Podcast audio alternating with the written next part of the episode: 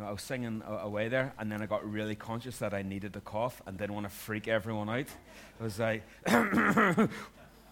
unclean. Uh, dear.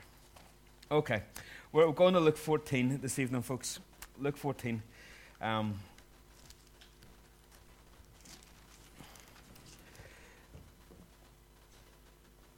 now, I want to start with a, a question. What does being a Christian mean? What does it mean to you? Maybe if you had time, uh, maybe if I give you opportunity, you could come up with an answer that's maybe better than mine.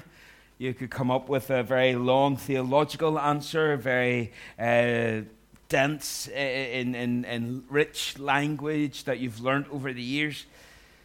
Um, maybe you'd struggle to actually pick one definition of lots of different answers possible. Uh, oh, uh, it's about being forgiven. No, no, no, no, no, it's not. Uh, uh, it's about having a relationship with God. No, no, no, no, no, no. It's about heaven. No, no, no, no. It's, it's about church. No, no, no, no. Wait, wait. It's about purpose. No, it's about mission. Lots of possible answers. So the question is then, what does it mean to you? There's lots of ways we can answer the question. I've had a bit longer to think about this uh, because I've been thinking about it since Monday. Um, even a wee bit longer because I've preached a, quite a bit of this sermon before. So uh, uh, you're getting uh, you're getting a slightly amended version of it. But here, here's what I came up with. There are three strands to it. It's about loving God. It's about reflecting God. It's about proving God. It's about our devotion, our worship to God. It's about our walking with God, our, our way with God, who we are our witness with God. Jesus was able to put it into one word. And that's really what we're starting to look at here.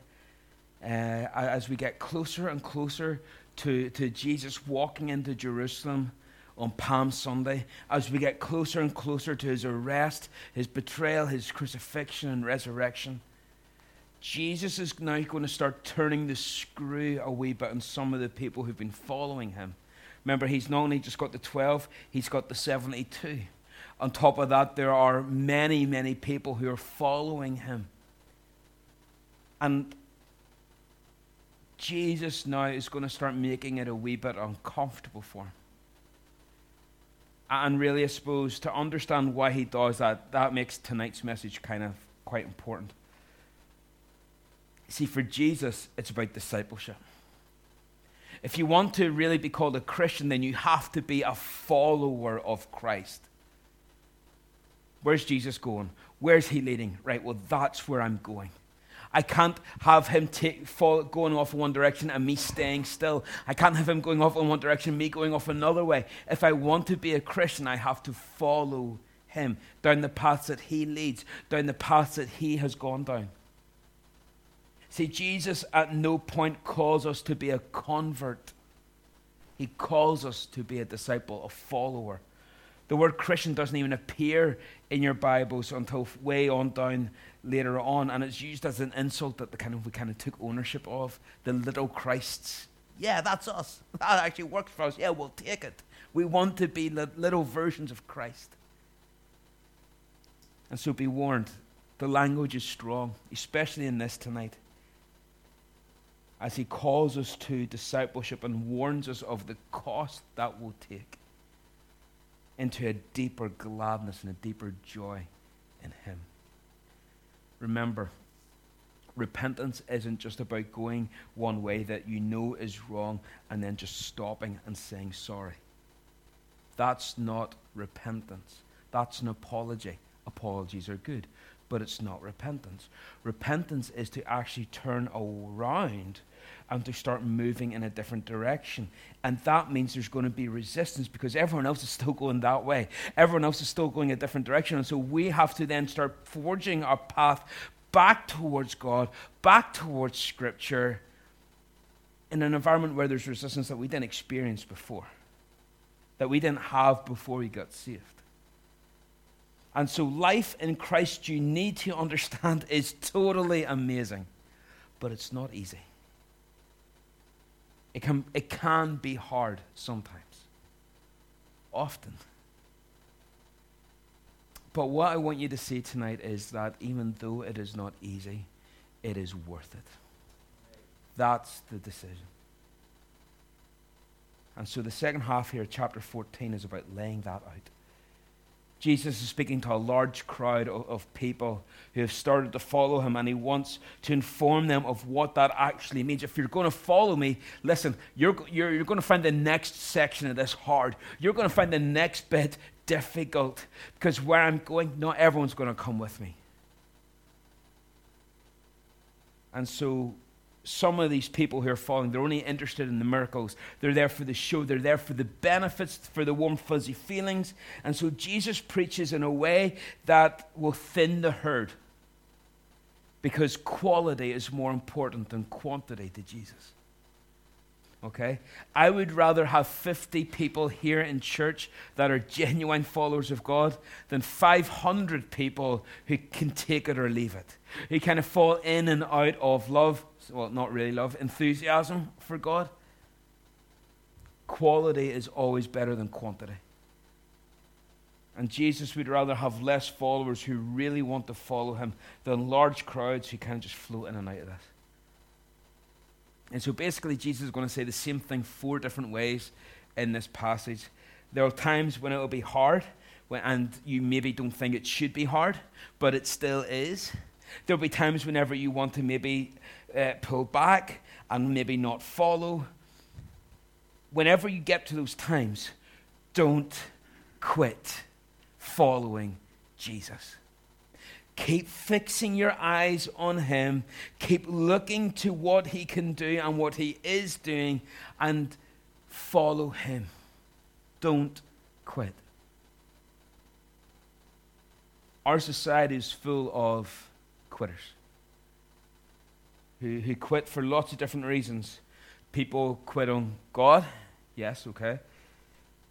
People quit on jobs. People quit on marriages. They quit on children. Generally speaking, we're a society that wants the path of least resistance. Whatever is the easiest, then we'll just go with that because it's easier. We'll live with the lie. We'll live with the guilt. We'll live with the burdens. We'll live with the brokenness if it's easier than trying to fix it. But God says, look, follow me isn't going to be easy. So if you're here wanting a smooth, easy, leisurely ride into your twilight years, you're not going to find this with me. It's going to be difficult, but it is going to be worth it. So, point number one don't quit. Verse 25, Luke 14.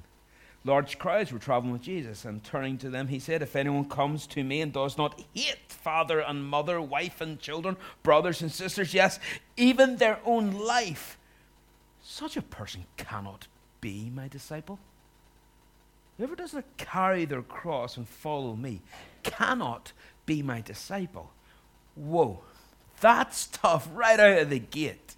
That sets the standard really high already, doesn't it? Please understand, no one teaches love like Jesus does. No one talks about love in a such a wonderful way about as Jesus does. No one demonstrates love like Jesus does. But here, is he really saying that if you want to love me, you have to hate everyone else? You have to be obnoxious to people? You have to be almost suicidal? You have to hate yourself? Is that really what he's getting at here? Because remember, the Bible is not just a simple textbook or novel, it is more than that. So we have to read it intelligently. We have to think about the words that we're reading. We need to expect more from Scripture. And so we know the Bible doesn't contradict itself. And we know that Jesus himself said in John 13 that by this people will know that you're my disciples if you have love for one another. So he's saying that you need to love other people. So what's he saying here? Well, he's either contradicting himself or there's a deeper meaning. Here's what I think the deeper meaning is. I think what Jesus is saying is look, if our families and our friends don't love Jesus, he still has to be our first priority. And that might mean that they feel like you're turning on them. Jesus, in the wider context of this passage, is saying that there may come a point when you have to choose between God and family unity. You may have to choose between God and a relationship of some sort he makes it clear that he expects his disciples to choose to follow their teacher. Jesus knows now there's going to be several different ways this is going to play out. We heard about some of them this morning whenever Henry was here talking about Nepal.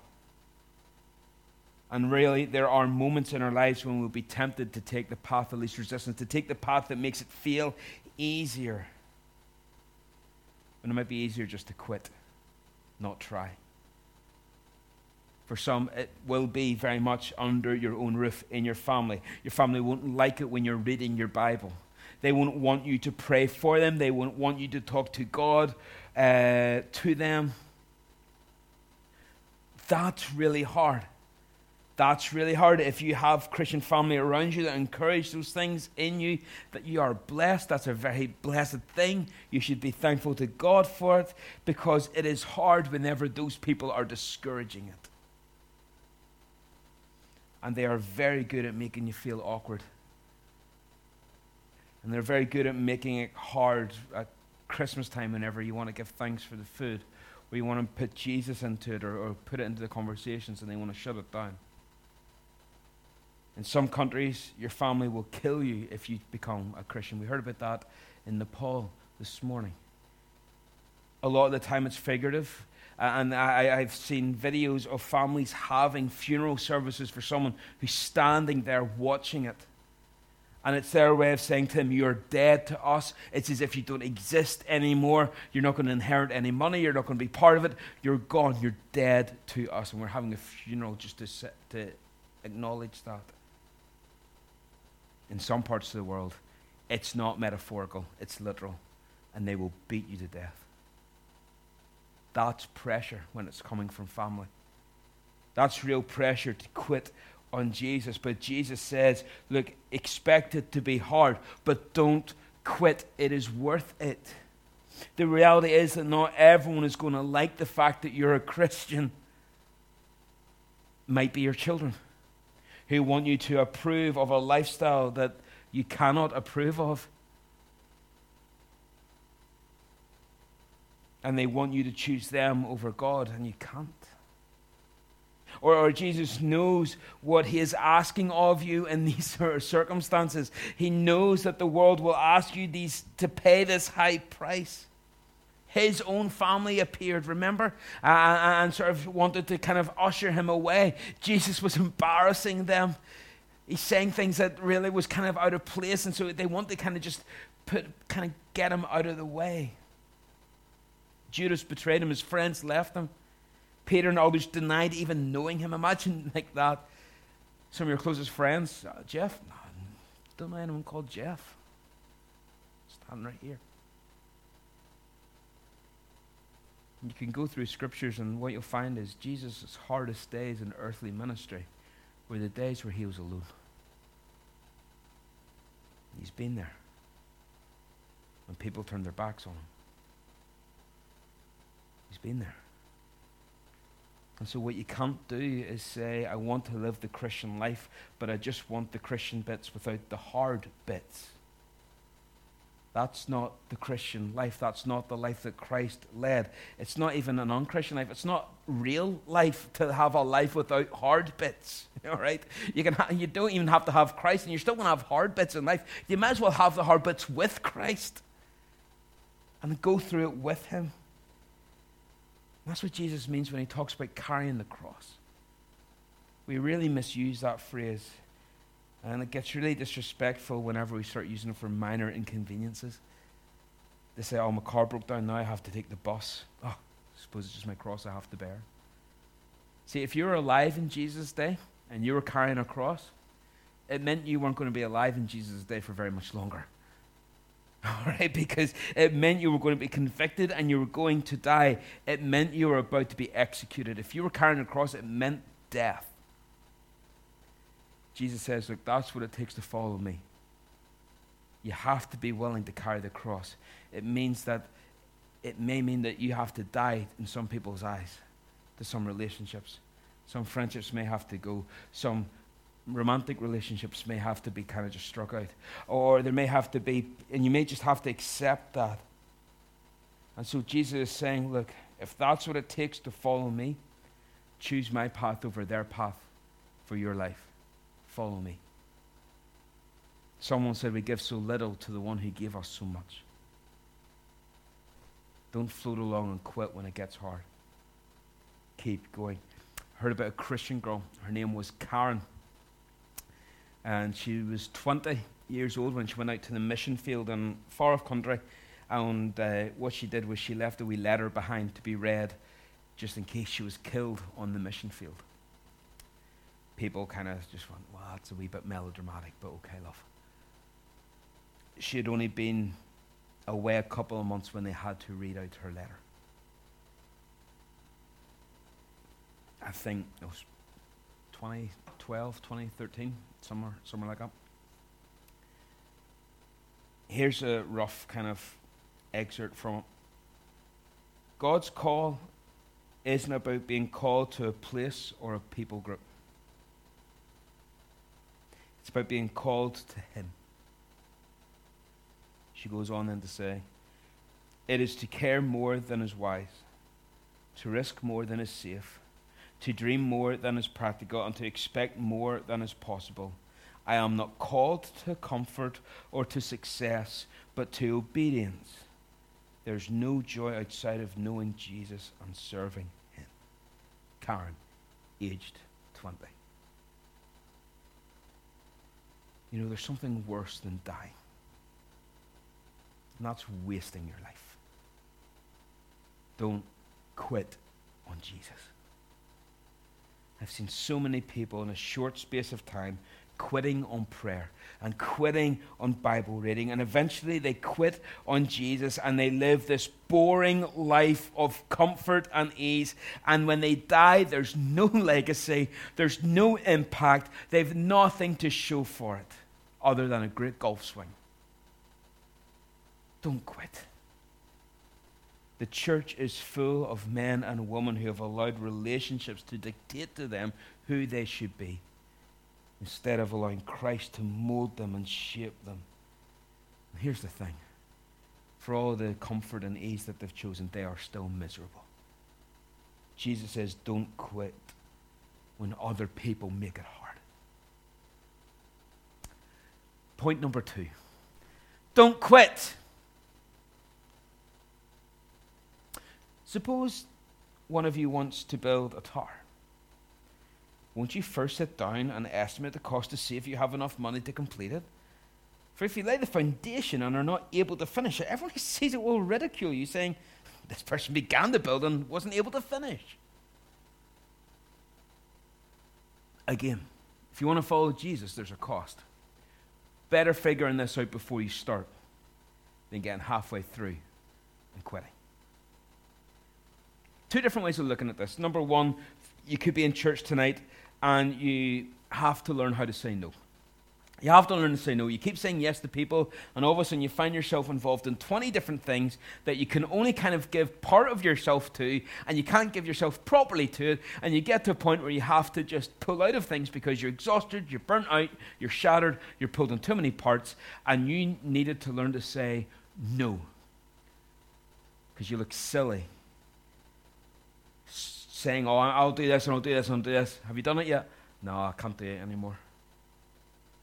Better to commit to, to doing a few things well for Jesus than a hundred things that you can't see through.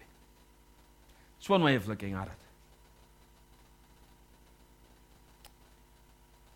The other way of looking at it is still about commitment, but let me put a slightly different twist on it. I want you to imagine that you're getting married. It's the wedding day. And you've had the ceremony, you've had a lovely meal, uh, speeches were wonderful, and you've danced the night away. And now some of the, the guests are starting to make their way home. And the bride will turn to you and say, That was just the perfect day. And you say, oh, It's perfect because you're here. And then she says, Okay, I want a divorce now. Sorry, sorry, what? you just said it was the perfect day. Well, yes, it was. And I mean, it's been beautiful, but I really just wanted to celebrate our love that we have right now. You know, I, I think white is very slimming on me. I have an affinity for, for wedding cake. And it was really great seeing all my friends and family together having a lovely meal and talking about how pretty I am. I don't really want to do this for 50 years, though. It seems like a lot.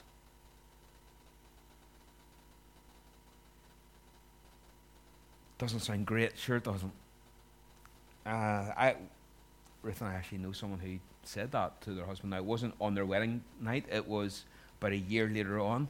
She turned around and says, Actually, you know what? I think I've just realized I don't think I've ever really properly loved you. I just got caught up in it and I wanted the, the wedding, I wanted the experience. She didn't set out to do that. She wasn't like evilly planning this from the start, but she kind of realized that that okay, I wanted the moment, I wanted to capture that moment, but I didn't want to commit to the to the whole 50 year thing afterwards.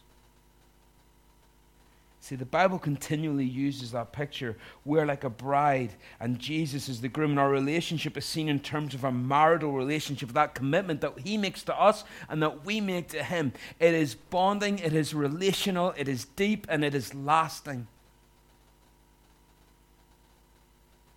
But you see, here's the thing having a wedding is easy. Now, there's a few brides about the church. They might say it's actually really hard and really busy and really stressful but it's easy compared to staying married. Staying married takes a lot more work. See, and some of you have got saved, you put your hand up, you prayed a prayer, great. But now you're married, you're part of the church. This is where the hard work begins. 50 years of working it through, of, as it were, keeping that spiritual spark alive. Let's change the image. Forget, forget about weddings. What about a soldier who signs up at a time of a battle? And he gets his uniform and gun, he goes to training, and then it says, Okay, we're sending you off to Afghanistan. Whoa, whoa, whoa! They shoot back over there. I'm not going. I I just really liked the camouflage. I thought the training would be good fun. Says, Yeah, but you do understand why we gave you the camouflage.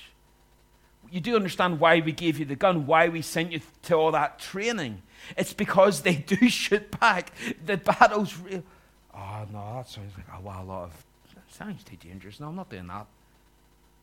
So I could, I could get hurt. Goes, Well, yeah, that's why we're asking people to sign up. That's why we're looking for volunteers. See, we need to be aware that if we're going to follow God, there is that cost, that cost of commitment, of seeing the thing through. Jesus will ask a lot of you. In fact, he demands all of you. He wants to be Lord of your life. He wants to be enthroned in your life. And what that means to be a Christian disciple means that you need to do your homework before signing up. Otherwise, you're going to be like this guy who builds a tower but gets halfway through and then goes, Oh no, I can't, I can't afford to keep doing this. And you look foolish. God says, Like, I've made a lifetime commitment to you. I'm looking for you to make a commitment to me as well. Commit to this the way I've committed to this. Make this marriage work. Jesus says, I don't want to be in this kind of relationship, this one way relationship, where I'm totally in love with you and you're checking someone out, anyone out, everyone else out. Don't come so far and use me for the good stuff, for the blessings, for the miracles, for the comfort, and then walk away as soon as it gets hard. Don't quit on me. See it through. Make this marriage, make this relationship work. Point number three don't quit. Oh, suppose a king is about to go to war against another king. Won't he first sit down and consider whether he is able with 10,000 men to oppose the one coming against him with 20,000? If he's not able, he'll send a delegation while the other is still a long way off and will ask for terms of peace. In the same way, those of you who do not give up everything you have cannot be my disciples. Here's a picture of a king who decides to go to war against another king. And he gets his generals uh, all together, gets his armies together, and goes, Okay, guys, uh, ready for a fight. Okay, what's the plan? A plan, Your Majesty? Sire, we really wish you'd have came and asked us first. Because it turns out, for every soldier we have, they got two soldiers. If we fight them, sire, we're going to lose. So here's our plan. Our plan is to go on our hands and knees and beg for terms of peace. You shouldn't have done this. You should have done your homework. You should have thought of the cost that was involved. See, I wonder your Christian life is it a series of kind of bursts I, I think of it as spiritual toddlers, okay? Because what a toddler is, is basically a crazy, slobbery mess of energy that will run around in circles, spinning and screaming and accomplishing very little until they get really tired and then they just fall asleep.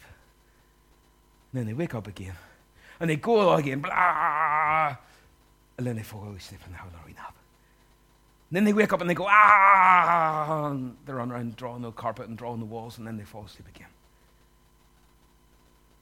And it's these series of bursts of crazy energy, followed by spells of complete inactivity.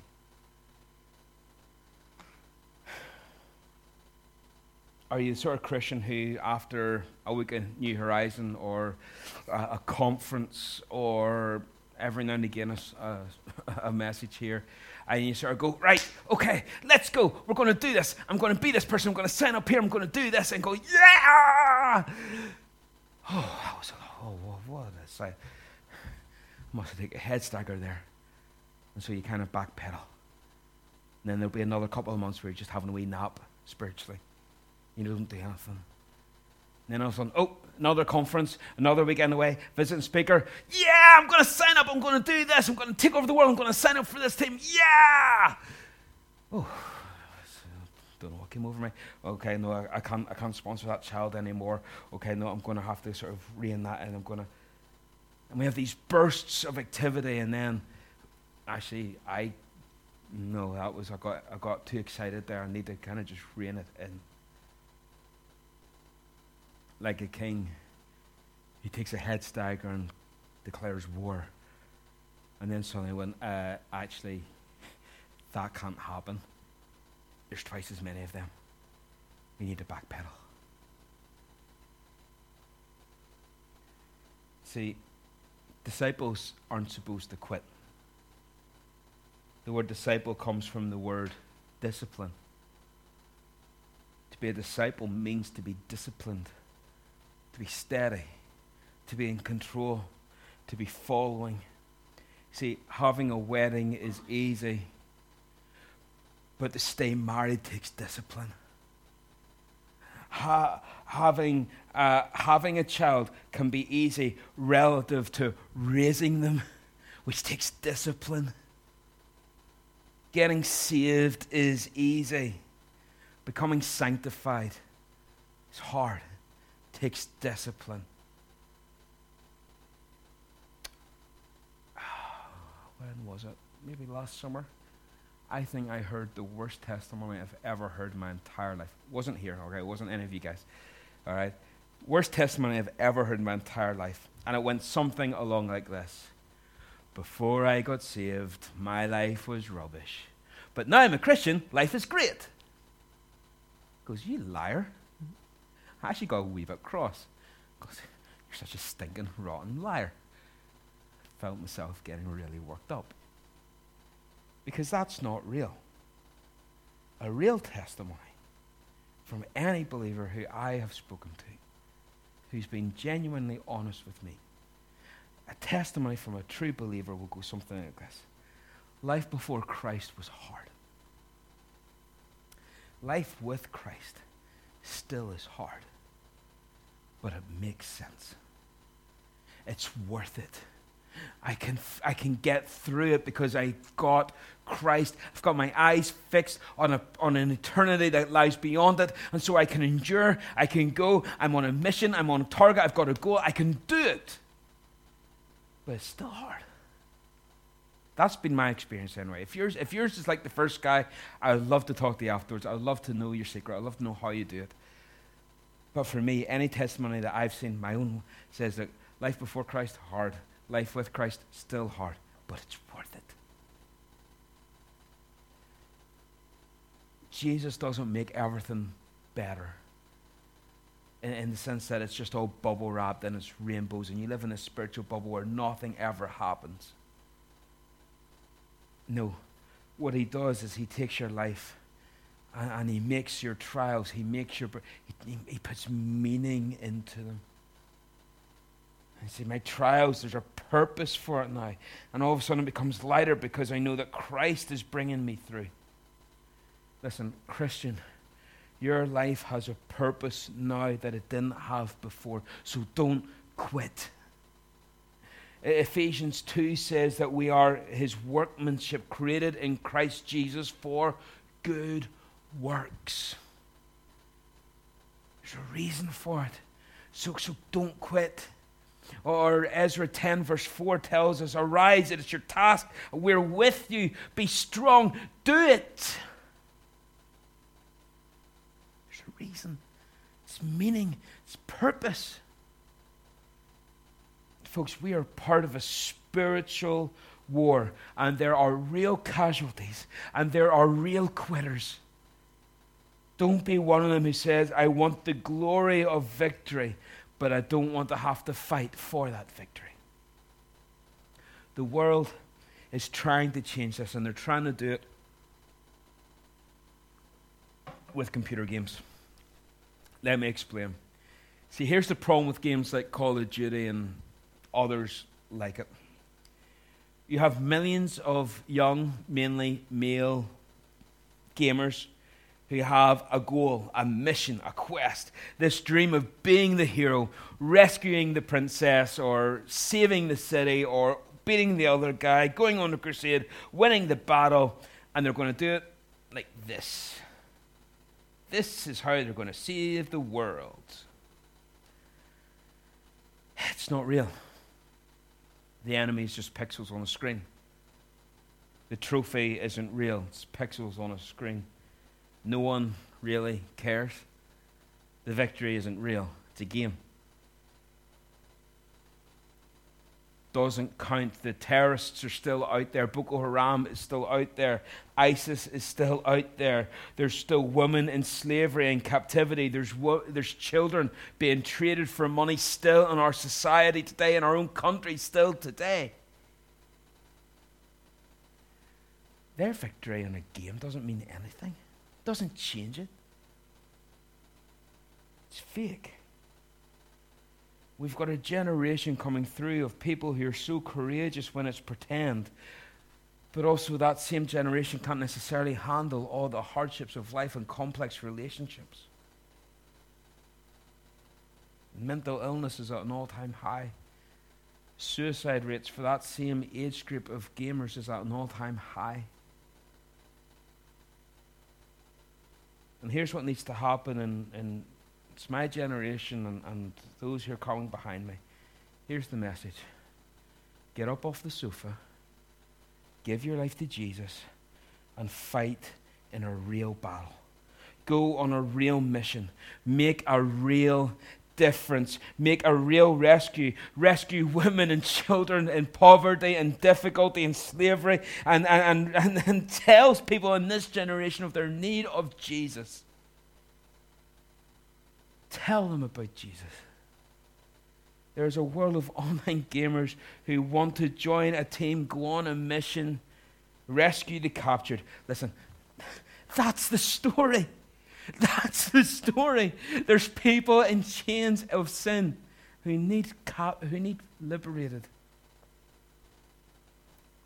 So don't quit. Get up off the sofa. Fight for your king and for his kingdom. Don't quit because the stakes are real.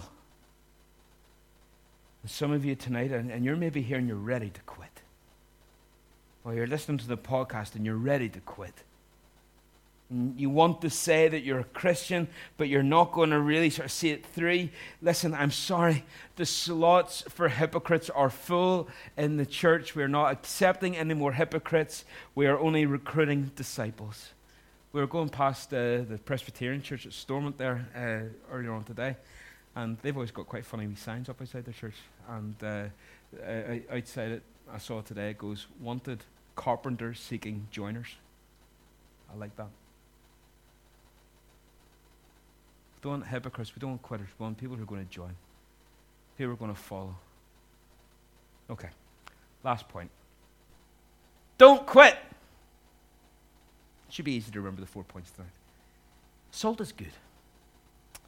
But if it loses its saltiness, how can it be made salty again if it is neither fit for the soil or for the manure pile? It's thrown out.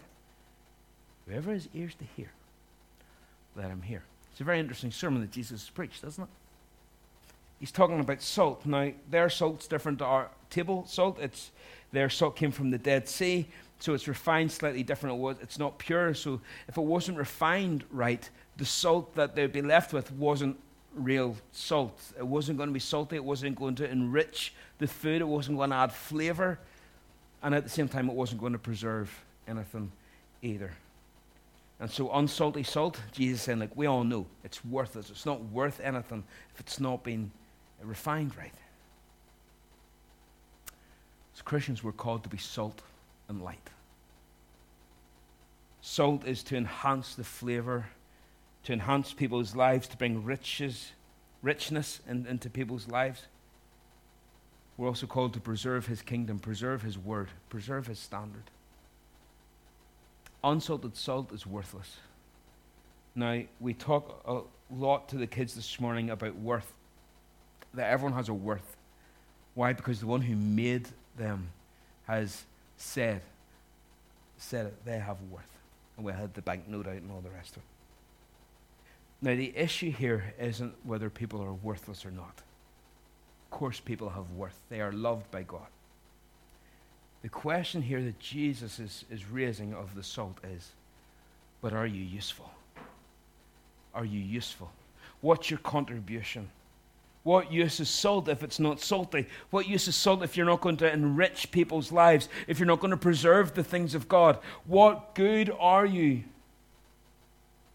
Listen, if you're a Christian here tonight, then you carry the name of God, you carry the image of God, the character of God, the Word of God in your lives, the fruit of the Spirit of God in your lives.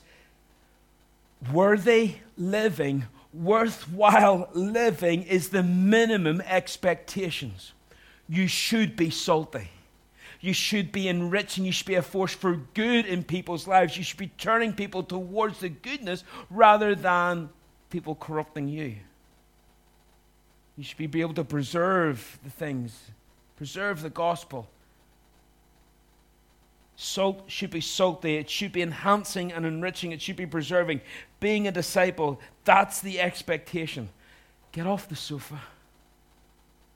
Get involved.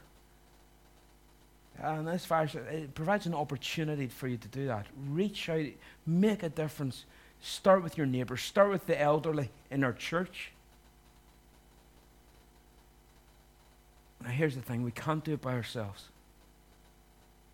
We need each other. That's why the church is so important. We work together, we build together. We do this as a community of imperfect people. We lean on Christ who leads us, and we support each other as we go. And we get a kick up the backside every now and again from a very handsome young pastor at the front. But we don't quit. Christ did not quit us. I said earlier on, his family left him, tried to pull him to the side. They were embarrassed by him. Eventually, they came around. Yours might too. They might not. But just before Jesus was arrested the night he was betrayed, Luke writes that he was, uh, it was like he sweat drops of blood as he prayed. On the cross, he gave everything that he had left to give for us, but he didn't quit on us when it got hard. He pursues us. He forgives us. He loves us. He blesses us. He strengthens us. He doesn't quit on us, even when we would give up on ourselves. He doesn't quit on us. He promised to never leave us. He promised to never abandon us. He promised that even in the battles, He'd be there with us. And that's why we fight these battles. That's why we go into the battlefield. That's why I say, don't quit, because you don't do this alone. And some of you may have never heard this kind of sermon before. I said before, maybe you should have. I've preached it before, roughly. Maybe some people have lied to you, said that if you love Jesus, life will be wonderful, and there'll be health, wealth, and all the riches that come with it. Any real testimony I've heard. Life before Jesus was hard. Life after Jesus is still hard, but it's worth it. It makes sense. The Christian life is not an easy life, but it is a full life. So don't get mad with God when things get tough. And it would say, oh, it would be easier if it just wasn't even saved. It would be easier if it just even wasn't a Christian. Listen, that's when you get mad at whoever told you life was going to be so easy and smooth. You didn't give you the full picture, but don't you quit. Don't quit because it's this that makes the impact on other people's lives. It's the overcoming the obstacles that shows people that Christ is real and makes a real difference. It's the overcoming the obstacles that brings us to the place of victory. I want my life to count. I want my life to have victory. I want to have a life of overcoming. But if I have to overcome, then I have to keep going when it gets tough have to. Otherwise, where's the victory? Where's the overcoming if I quit?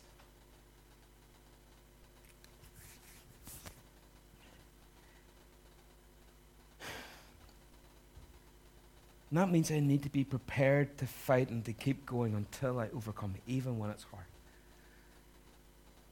That's how the crowns are won. That's how we get